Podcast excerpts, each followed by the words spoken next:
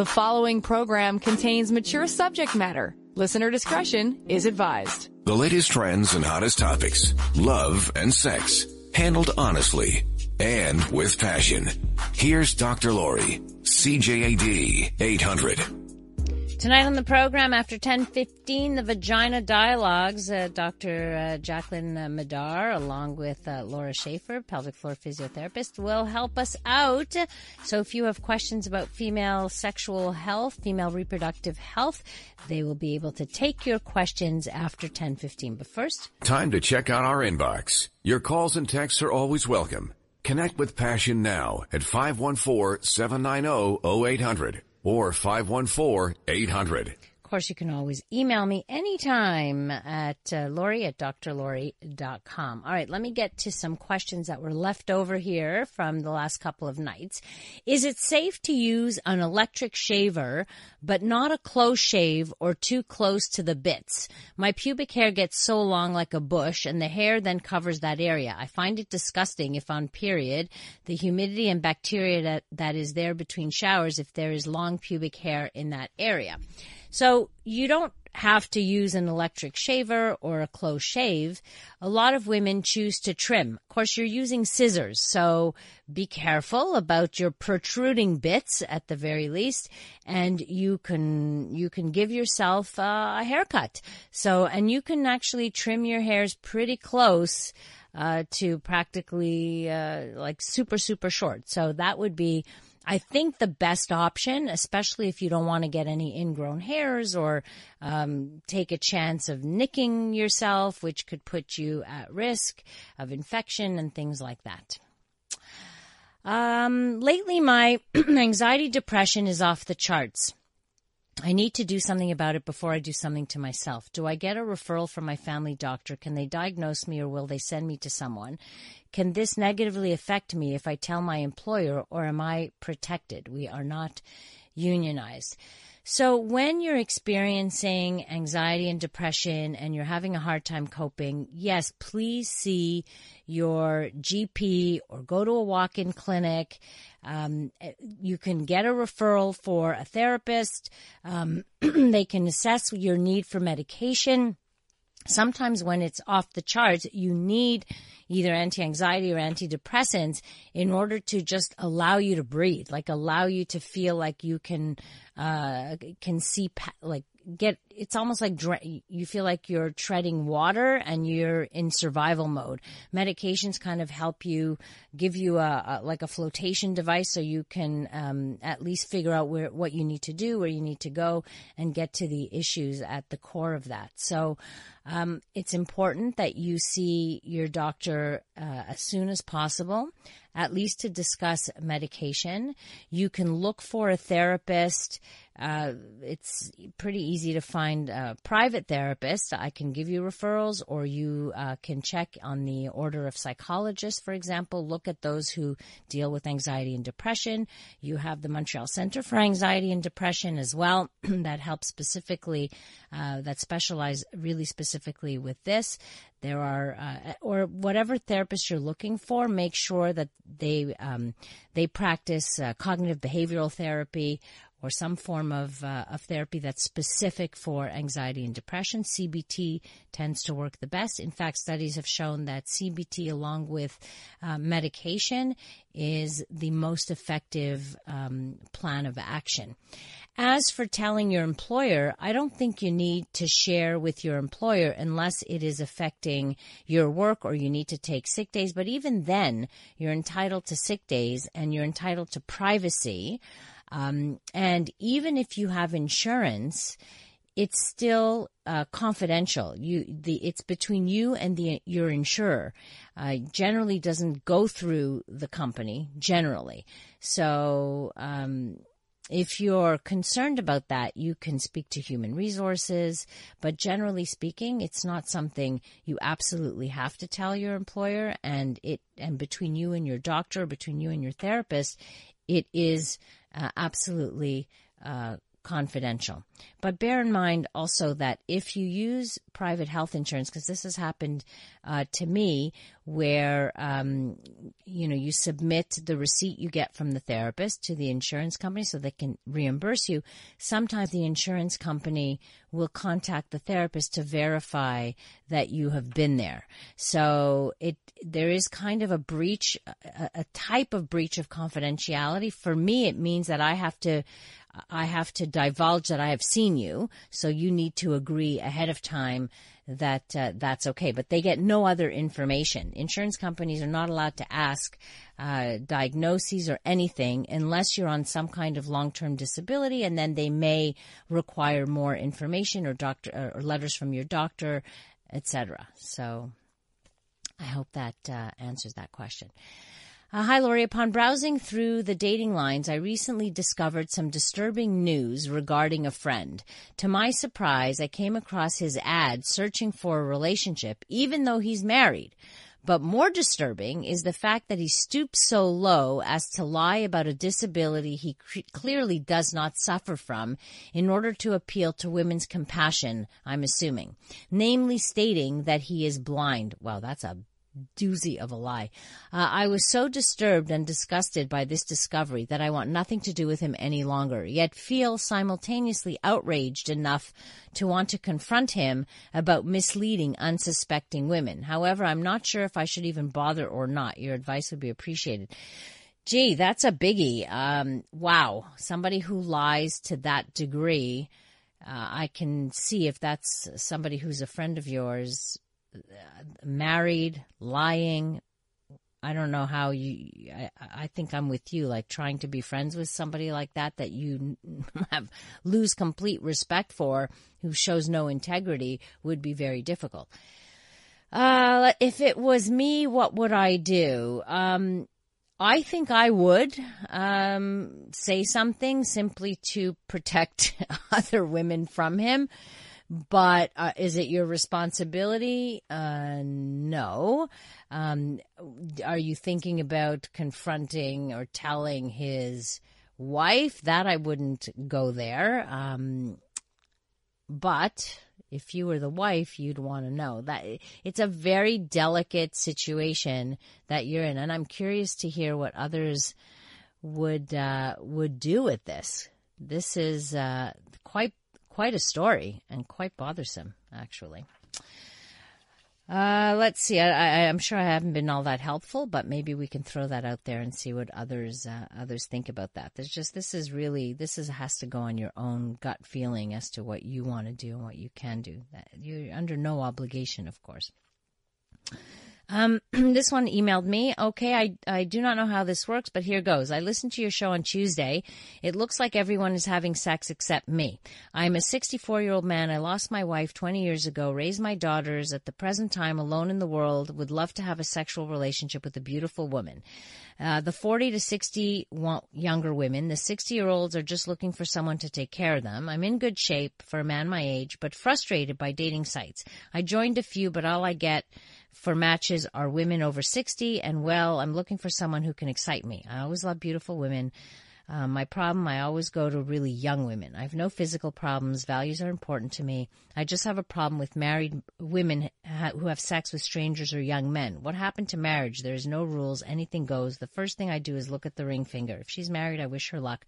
I don't want to be the third person in a relationship. Well, you're absolutely right about that one. Uh, that goes against your values and that's not where to go. But maybe you need to go on other dating sites where they don't match you or where you pick the people and you go into the age category. But there are plenty of women who are in the uh, 50 to 60 year old range who are in very good shape, who can be, who are quite beautiful. I know plenty of 50 plus women who are stunning. Uh, that, uh, and again, what is the definition of beauty here? It's for each of us, it's different. Um, who are willing to date older guys who uh, are young at heart and, and such. So keep looking. That's the important thing. Keep looking.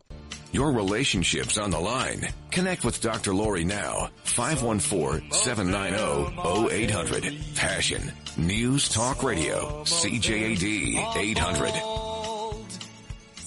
Before I get into the vagina dialogues here, I want to share this text. It says, I'm insulted by your texter's overgeneralization as I'm 54, not the least bit interested in having a man take care of me as I'm quite capable of doing that on my own. Hear, here, I, I get you on that one. Uh, he said 60 plus women generally want to be taken care of, which I don't know too many women who at this point want to just be taken care of. So, uh, he may just be um, looking at you know the wrong sites or connecting with the wrong kinds of women. I don't know. Joining us in studio, uh, Dr. Jacqueline Madar. She is an obstetric uh, uh, obstetrician and gynecologist at the Jewish General Hospital. We've got Laura Schaefer in studio with us, who's a pelvic floor physiotherapist who's on maternity leave. So we are graced with Baby Lark in studio, who's fast asleep, sleepy. So if you hear gurgling or a little bit of, you know, then you know what that's all about. It's not my baby. Welcome back, ladies. So excited to have you here. Good Thank to be here. You. All right, a couple of questions here. Somebody asked, uh, well, it comes back to, to pubic hair stuff. So maybe you could talk about this, but wanting to know again, the safest and best permanent hair removal products, um, and how efficient lasers are. I guess they say found at the pharmacy, but I want to talk a little bit about, do you see anything you, do women ever come in with, um, consequences of, uh, sh- you know, having shaved, for waxed, sure. or whatever. Like, Yeah. what are they? Yeah, so most often the complications I see would be from waxing or from shaving, like really, really close to the skin. And what happens is that the uh, hair follicle can get infected and it can cause what's called a folliculitis. Okay. And so if you ever notice shaving, if you get like an ingrown hair, sometimes that can happen. Or if it gets infected, the hair follicle, then it looks like a pus pimple. Mm-hmm. And then that can get really, really big. And that's called a furuncle, actually, which is like a big boil. Eesh. And uh, yeah, it can be really painful. A lot of women, some women are just unlucky and they get those kind of complications from waxing and shaving. So in that circumstance, I just recommend to sort of just trim and not go so close Right. to the skin. Um, and when they get those sort of uh, infections, really just to put like a polysporin or sort of an antibacterial type topical cream on it and just to soak it with like a warm washcloth. Do you ever have to like No, I no do no no? I don't No? touch those. No no. Okay. Yeah. They would Usually they go it to a just skin goes on doctor its- if they need well, to? you, I recommend not touching it because sometimes it can leave scarring and a lot of sort of disfiguring on that area. Hmm. Okay. But I really just recommend soaking, and usually, typically with the soaking, it will sort of just pop on its own. Mm-hmm. Or I, I suppose you could see a dermatologist, but I usually don't touch that. okay. Those things. So you know, Yeah. and you don't recommend women pop those on their own. Definitely not. Okay. No, no, definitely not. That can cause that. it's like squeezing infection. pimples, you know? You Exactly, don't yeah, and it can get squeeze that. infected. Especially down there, I suppose. There's for sure down there. It's like unfortunately to say like uh in that area you do any kind of surgical procedure on that area healing can be difficult because there's no other part of the body that's sort of tight. It's you know the clothes are very tight. It's sweaty. It's moist. Right. there's friction all the time. So It never breathes. it's it that's it. It's difficult you know unless it's the summer. I actually saw a patient this week and i mean needs a pers- uh, a special kind of procedure down there. We're going to do it in the summer because you can breathe, you can wear a skirt, and the healing's a lot easier than, you know, wearing sort of tight underwear that are chafing or sweaty all the time. It's just not an optimal area to heal. It's like a, when something needs to scab, they always say, like, take off the band-aid. Like, if you keep a band-aid on That's something right, all the time, exactly. it's not healing. Air is the best, and actually, women who have surgery, we always remove the the the bandages off after a day or two because it's not good for the bandage to stay on too long. The wound needs to breathe and Mm-hmm. be in the air. so you can imagine. Yeah. Down there, we don't breathe too much. Not, no, we don't. unless you belong to a nudist colony and then all is good. uh, this is interesting. I heard about a story where a woman showed up at the emergency with a light bulb stuck up in her vagina. Yes. Have you ever experienced anything where you looked Yeah. at is like, oh my God, what is stuck? Like, Yeah, I mean, uh, I haven't had personally a light bulb, but I've heard of stories of objects getting stuck inside for sure. I mean, I've heard doorknobs, a, a can of shaving cream. Uh, oh my yeah, doorknobs? yeah, yeah, yeah, Yeah. Yeah. You make it sound like you see this all the time. No, I, this again, this is a colleague of Okay. mine. I, I didn't. Well, you must hear all those stories. Yeah. What are the common things that get stuck in a vagina, and how does that happen? So condoms, actually, I had one case uh, myself when I was a resident where a condom got stuck inside and I had to take it out. Um, but I mean, is it common? I would say definitely no. It's not, not something that you you see every day. Um, the things when we do th- see things stuck inside, it's usually like the weird and wonderful things that you wouldn't think of. yeah. What about tampons? Forgotten tampons. Uh, yeah, what is that- that? Can that cause anything? Yeah, for sure. That definitely can cause an infection. So often women will present with like a really bad odor, sort of pussy discharge coming from the area, like it really smells bad. And lo and behold, you find a tampon and it just, it's, I mean, it's infected. So we usually put those women on antibiotics. So we used to hear a lot when I was younger about toxic shock syndrome. Yes. So can you explain that? And is that something that we should worry about? So toxic shock syndrome is real. We don't see it very often because it is a rare uh, syndrome, but it can happen uh, when you get infected. It's actually not the bacteria; it can be caused by a bacteria called Streptococcus, and it's actually not the bacteria that causes it, but the bacteria um, produces a toxin, and it's that toxin that is dangerous. So this bacteria, actually, Streptococcus, can live on your skin, Right. And most people don't get infections from it, um, but, but that's the same of- thing that can cause like flesh eating disease, no? Exactly. Okay. Yeah, but that's a different kind. There's multiple kinds okay. of streptococcus, but yes, it can cause uh, what's called flesh eating disease. And so you can get toxic shock syndrome when the conditions are perfect for the bacteria to create the toxin. And the perfect environment is somewhere where there's very little oxygen. It's super moist, it's warm, and that's sort of like a vagina that has a tampon in it for like more than eight hours. Right. So that's why we say you should never keep a tampon in for more than eight hours because then you get into those conditions, that environment where it can be dangerous for toxic, toxic, uh, excuse me, Toxic shock. toxic shock syndrome. Um, and then I think you asked me, what is it? Did, what yeah, what does well, it cause? So it can cause a fe- a very very high fever, rash. You feel unwell, nausea, vomiting, and it's sort of an emergency. You have to get to the hospital right away because it can it can uh, escalate pretty But it's quickly, rare. and people can get very sick. Yeah, it's rare. But it's rare. Yeah, Okay. I saw it maybe a handful of times in in my five years of training, and since I've been working on my own, quite a bit it. still. Yeah. That's still quite a bit. but uh, really a handful of times in five years. Yeah. yeah. I imagine, Laura, you don't see no, those kinds of things. No, not at all. But I'm surprised you've seen that many though. Yeah, maybe I would say maybe two cases. Honestly, that's it. The Vagina Dialogues tonight, Dr. Jacqueline Madar, obstetrics and gynecology at uh, Jewish General Hospital. Laura Schaefer, who's a pelvic floor physiotherapist. She's now on maternity leave, but uh, usually she's found at Capino Physio and Wellness Center. Uh, all right, here's another question. I get really bad back pain when I'm on my menstrual cycle. It is especially bad on the first and on the this Thursday, the Thursday, sometimes to the point that I can't walk. It is the only thing that has ever bothered me, not my stomach or my head or anything else. Can you recommend anything in particular to help us? So I don't know if they mean help us with the sexuality, but what do you do? First of all, how common is bad back pain during menstrual period? So typically, women will feel pain more towards the front, but back pain is certainly possible. I would imagine, especially if the uterus is flipped backwards. Oh. A lot of women get back pain with their periods, and back Well, go- pain back, back up, Yeah. Mm-hmm. back up. The uterus is flipped backwards. like what a that mean? retroverted uterus. So Okay. typically, like eighty percent of women, the uterus is uh, facing sort of flipped over itself towards the front. Okay. So I wish I had a picture that I could show you, but typically the uterus points towards your belly button. And like in 10 20% of women, instead of pointing towards your belly button, it's pointing backwards, like towards your bum.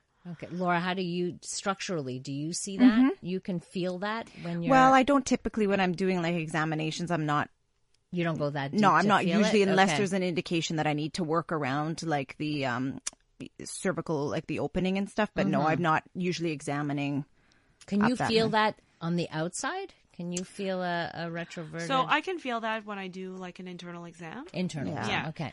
And so, so that could be a reason why. Um, some women, it is possible just to feel pain from your uterus into your back because the nerves that where you feel sensation in your uterus, they go to your stomach and they also go to your back. So it's possible Okay. that you can feel the pain just referred from your uterus to your back. And really, what can you Um, do with that? And I was just going to say another reason to have really bad back pain with periods is if you have something called endometriosis. Ah. So that also very very bad back pain could be associated with that. So if you have a, you know, pain to the point where you can't walk, it might be worthwhile getting it checked out. Absolutely. Um, but what to do? So we always sort of recommend sort of a stepwise approach to it. So first start off with something like like a heating pad, which can be very helpful. Um, heating pad doesn't work, you can try something like Advil or naproxen, which is an anti-inflammatory. If that doesn't work, uh, the next step would be something like a birth control pill, which really helps with uh, heavy crampy per- uh, heavy periods, but also crampy periods. Um, and then sort of the list goes on. But really, the three main things would be, I would say, heating pad. Acupuncture can also help with uh, with uh, pain, but heating pad, uh, something like an Advil or naproxen or the birth control pill. Okay, and uh, and of course have it checked out. Like, Yeah, make sure yeah, you you yeah. rule out Especially, the like, endometriosis. I when I ha- when I'm seeing a woman who has period pain to the point where it prevents her from going to work, going to school, Yeah. she's in bed, can't move. That to me is like a red flag. Right, absolutely. This is the Vagina Dialogues. Uh, tonight, coming up, we'll answer questions about the G spot. Where is it located? Somebody wants to know. With uh, Dr. Uh, Jacqueline Madar and Laura Schaefer in studio. So get your questions in at 514 800. You can always call in and speak to our professionals here at 514 790 0800. It's all about female sexual and reproductive health tonight. First, let's check in with our CJAD 800 newsroom. The following program contains mature subject matter. Listener discretion is advised. From the pleasure to the pain and everything in between. Passion with Dr. Lori. News Talk Radio. CJAD 800. You only hear that song once a month. That's the only time you'll hear it, and that's when we have the Vagina Dialogues here. It's our theme song. Uh, Dr. Jacqueline Madar is here. She's an uh, OBGYN at the Jewish General Hospital. We have Laura Schaefer, who's a pelvic floor physiotherapist. So uh, it's a great combination when we have both these uh, professionals uh, on because, like, both help in, in different ways. And uh, Laura, maybe you'll get, a, you know, somebody will get a chance to, to ask and talk a little bit more about pelvic floor physiotherapy. I think it's something that re- bears rep- repetition simply because a lot of people don't know about it and they don't know it exists and they don't know how helpful it can be for vaginal problems, especially vaginal pain. Uh, unfortunately, you're on maternity leave right now, but that doesn't mean you can't talk about the profession because there are other uh, pelvic floor, thankfully, many more now in this city, whereas 10, 15 years ago, there were a handful. So now it's uh, at least much more available uh, to people. All right, I've got a question here uh, for us. Is it possible that some women have G spots further into the vagina and our vaginas different lengths? I don't get it because I'm short, yet only one man has found my G spot and he had a longer than average penis. Is it normal to have a sore vagina after sex and get a bit of bleeding? So we've got multiple questions here. The G spot question. So really, I must say you're the expert on the G spot because you know in uh, all of medical school and all of residency that I did in you know female health, we don't learn about that at all. You don't So learn about sex way- at all. Like you learn about, you know, there's a guideline, female sexual desire. You have to do a 20 page guideline, and it's dry, And that's you it. know, and uh, no one, honestly, unless you take a personal interest in it, or you know, you um, find a mentor, you know, somebody that you work with that uh, has a special interest in that, then you really don't learn much about it at all, and it's Isn't really too bad. Yeah, and I really only learned about. I had an interest in sexual pain and pelvic pain, and I really, really only learned about that when I decided to go to different parts of the country and learn about it Right. and do my fellowship or my specialization in that. So there are actually very few who specialize in in sexual disorders. Same That's with correct. same with urologists. Like That's. Oh, urologists yeah. who specialize. Not all urologists deal with uh, all the erectile dysfunctions and performance and, and be yeah. able to. So Yeah. it's crazy that you. and you I hate to that. say it, but a lot of doctors don't like dealing with pain because sometimes it's hard to explain it and it's difficult to treat, and you have to take your time. And so Right. a lot of doctors just say, "Well, I can't see anything, so it's not there, so go see somebody else." Right. And so, and I get it; it's frustrating. So you really have to take an interest in it and really take the time. Right. So let's talk about the G spot for a minute. So what's known about the G spot now is that it's basically a cluster a cluster of nerves. So it isn't like a one spot, but it's a general area. So yes, it can be higher, it can be lower. Generally, it's about two inches into the vagina on the outer wall. Uh, usually more accessible from a finger actually, uh, doing like a come here motion. That's how you mostly can access it. But now we know so much more about female, the internal structure of women. Like we know that the clitoris is a much larger structure than we once thought. It has, uh, um, it has a shaft, it has legs, it has bulbs. And so we think now that what actually women are experiencing when that area is stimulated is ma- the massaging of that bulb that sits behind the wall of the vagina. So some people are even saying it's not even a G spot. It's just that's part of that um, the the the clitoral structure actually. So uh, now the question about different vagina lengths. Yeah, so for sure, women can have uh, different vaginal lengths, and I don't think it's got anything to do with your short or tall or anything like this. I think it's just uh, all vaginas really can be different, but they also uh, someone's vagina, like when you're aroused, for example, it can lengthen. Yes, also. it does lengthen, right? So, um, and it can also lengthen depending on the position that you're into. So, um, definitely, uh, women can have different vaginal lengths. Right. And also, it all depends on, uh, you say that, you know, only one man uh, who had a longer than average penis found your G spot, but it could be not your G spot. It could be that you, uh, it was t- closer to your cervix, and your cervix is also known to have nerve endings that can also cause pleasure. For some women, can cause discomfort. For some women, can cause a lot of pleasure. So it, it it's not necessarily about uh, the G spot, but it could it could explain why the one with the longer penis might might have uh, that effect. Another question from here: Is it normal to have a sore vagina after sex and get a bit of bleeding? So um, typically, I would be a bit concerned if you have if you're sore after sex. Now, yes, it can be normal if, let's say, depending on how long Rigorous it was, sex, yeah, exactly. So that can all be normal. Uh, but when I see women who come to see me uh, for sexual pain, uh, typically women describe like they have a bruised vagina, and sometimes it can last for several hours, up to two days after intercourse. And typically, that's because of a pelvic floor dysfunction that maybe Laura can talk about, where there's a spasm in the pelvic floor muscles that can happen. And when there's a muscle spasm in there, that's when really you can have the pain afterwards, not necessarily during, but the pain really comes after. Yeah. So do you want yeah, absolutely. Yeah. That's where a physical therapist can do an assessment and talk about the symptoms that you're having to to figure out when the pain um, is happening and for how long that's lasting and where. Because often, yes, it can be related to um, myofascial pain, muscle pain, and this pain that's that's happening in the mm-hmm. muscles that are spasming and and and not letting go after they get really excited during activity. Okay, not Um, not letting go. So they go into a kind of a spasm. Yeah, uh-huh. yeah, yeah. Which is why it's so important when I hear both of you that to have a thorough evaluation. Like you need to assess this kind of stuff when things are happening like this to have a proper diagnosis. Mm-hmm.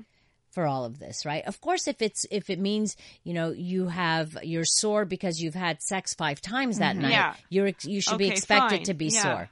There's that, and the bleeding part would come So the bleeding could be um, okay. So if it was particularly vigorous, it can you can have a little bit of bleeding. Often bleeding comes from the cervix during intercourse.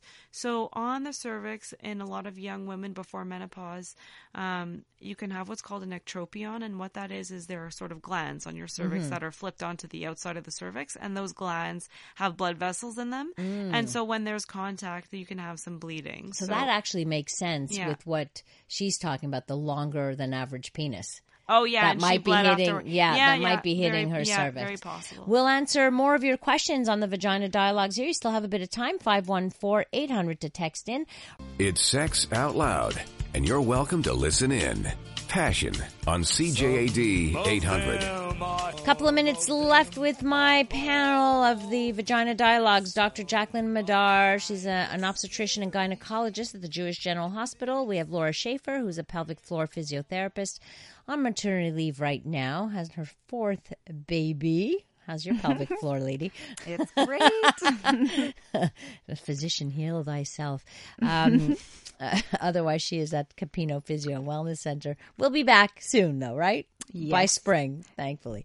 All right, uh, we've got more questions. Um, hi, seems like I have a stubborn yeast infection. My doctor said might be hormonal or stress related. She prescribed the one day yeast infection pill to take one week before my period. How does this work? Will it ever go away? And lately, period has been irregular. Was always regular before. I'm scared to have sex because I don't want to infect hubby and sometimes uncomfortable down there. Help. I want it to go away so I can go back to normal. Okay, so those are multiple things. The first thing was the yeast infection. I have a stubborn yeast infection. Okay, so yeah, for sure, some women, because the environment in the vagina can change, especially when you get your period. Okay. So, yes, your doctor's right. I agree with the hormonal changes. Also, when you get your period, it's very moist in the vagina, like it gets very warm. It's and it's an environment really where bacteria can grow when you get your period. Well, bacteria and yeast. So I think definitely uh, your doctor did the right thing if it seems to be associated with your period to prescribe you uh, the pill before you get your period. Okay. Will it always be like that? I have no idea. The environment, so inside your vagina, bacteria and yeast can live there.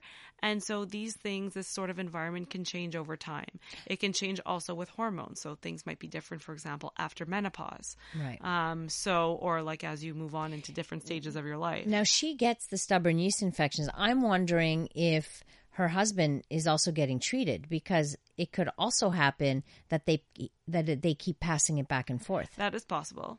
Yeah. So when when I would use the treatment, I would I would not have sex with your husband for a good week um, because But typically be men, treated But the he- thing is, men typically don't get yeast. Well, it I would say only treat your husband if he has symptoms because typically when I treat a woman with a yeast infection, I'll say just don't have sex with your husband for a week because if it gets on him, then it can go back in her, but he won't get infected with it necessarily. Mm-hmm. Like although there are circumcised other, men that can have yeast inf- uncircumcised men, I, I should say. Yes, you can, Right. but just because a woman has one doesn't mean she's going to give it to her husband. Right. I would just say don't have intercourse because if they have it and then it goes in him and then back in her and Right. whatever, I would just avoid it. Right. And I would stop for a week. But it's um for men to have that's when I treat a woman with a yeast infection, I don't have to treat the man because he won't necessarily get an infection. Like it's not um But he could. He could have the I don't know, yeast. you'd have to ask a urologist, but as far as I know I'm that he, I know concerned, that men can get, and and uh, that it's often not symptomatic in men. Some men have symptoms and others don't. But we often forget that we need to sometimes treat the men too, I've- especially if it's recurrent. And I've never had a problem with treating a woman with a yeast infection of her husband getting an infection. And I've not seen that in, in sort of any of my training with like you must treat the partner. Right. Not, you must, case. but sometimes um, it's a it is a possibility to pass it on. From what I know, anyway, we've talked about that. I remember when we did our, our penis talks here. We would have I, that, again, I'm yeah. not a penis doctor, so That's right. You're a vagina doctor. I Let's follow stick with that. I follow my guidelines, and typically we don't have to treat the husband. But So what? um, lately, period has been irregular. So, and it was it was regular before. What can suddenly cause an irregular period? So uh, for me to get through all that would probably take the whole hour. But Okay. um, I would say typically the main things causing irregular periods would be sort of extremes of age. So for example, women when they first get their period can be irregular. Same way. Getting towards menopause can also cause irregular periods because you're not consistently ovulating every month. Okay. So that's definitely one thing. And that can happen at starting at around what age? It's for all women. It's different. Sometimes in the 40s, sometimes Okay. late 30s, sometimes more in you know mid okay. 40s to 50s. Okay. So all women are different. So chances are that's really one of the most common causes is really around the menopause. Um, other reasons, new medications, weight changes, stress can definitely cause that. Thyroid problems, uh, d- new disease, like it goes on and on and on. Like it can So be it can many be different things. things. Yeah. So she, you need a good assessment. All right. Yeah. Uh, here's an interesting question. I'm not sure if you'll be able to answer this one. Is it true that black women have a bigger vagina as compared to white women in order to accommodate well endowed black okay, men? Okay, do you remember we had a similar comment a few months ago? Do you remember? I don't remember that, was- but I can oh answer. I can answer the black men thing because I did read a study that um, looked at that, and what they said is m- black men appear to be bigger because their testicles fall lower than uh, than white men. This is what I. This is the study that was looked at.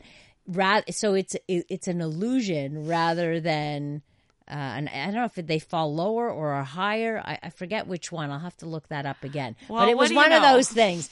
Um, but uh, because many, listen, many studies have been done looking at this question because everybody wants to know, right? By um, by ethnicity, by this, by everyone wants to be the biggest, right? It's like, Of no, course. my race is the biggest. Um, but uh, as it turns out, not so. It, it, there actually aren't these uh, differences, race differences, cultural differences, or anything in in size. From from You just broke down a myth right yeah right now. Yeah, I'm gonna dig that up. for all actually, these people listening. I'm gonna have to dig that up. I'm gonna dig dig up that research because somebody's gonna call me on it, but I'm gonna find it. So, uh, what about the size of their vaginas? Okay, okay. So that I really am unaware of. Like, no. not. So you have not seen differences unaware. between your black I am unaware. patients. In fact, I mean, I don't know about the vagina specifically, but a lot of black women, I mean, we know about the pelvis. We deliver babies. So Yeah. we're always assessing the pelvis. Is it Right. big enough for a baby? And uh, a lot of black women actually have a type of pelvis where it's very sort of straight and narrow. And so uh, we're always aware of that when we see sort of African women or black women in labor. Um, we're beware of a narrow pelvis of maybe maybe the Right. baby can't fit. I don't know if so that, that whole correlates to the thing vagina. right, but- right. and you haven't seen any No, major not at all. differences. No. Okay, there you go. We answered that question. On that note. Um, and other questions I'll answer tomorrow evening at the beginning of the show that uh, haven't been answered just yet. Thank you so much, uh, Dr. Jacqueline Madar and Laura Schaefer. So appreciate uh, your time here with us. Thank you to all of you for sending in your questions. Thanks to Dave Simon, our technical producer. You can connect with me on uh, social media at Dr. Laurie Betito or my website, drlori.com. Coming up next on CJAD, the CTV National News. Have a great rest of the evening and remember to live your life with passion.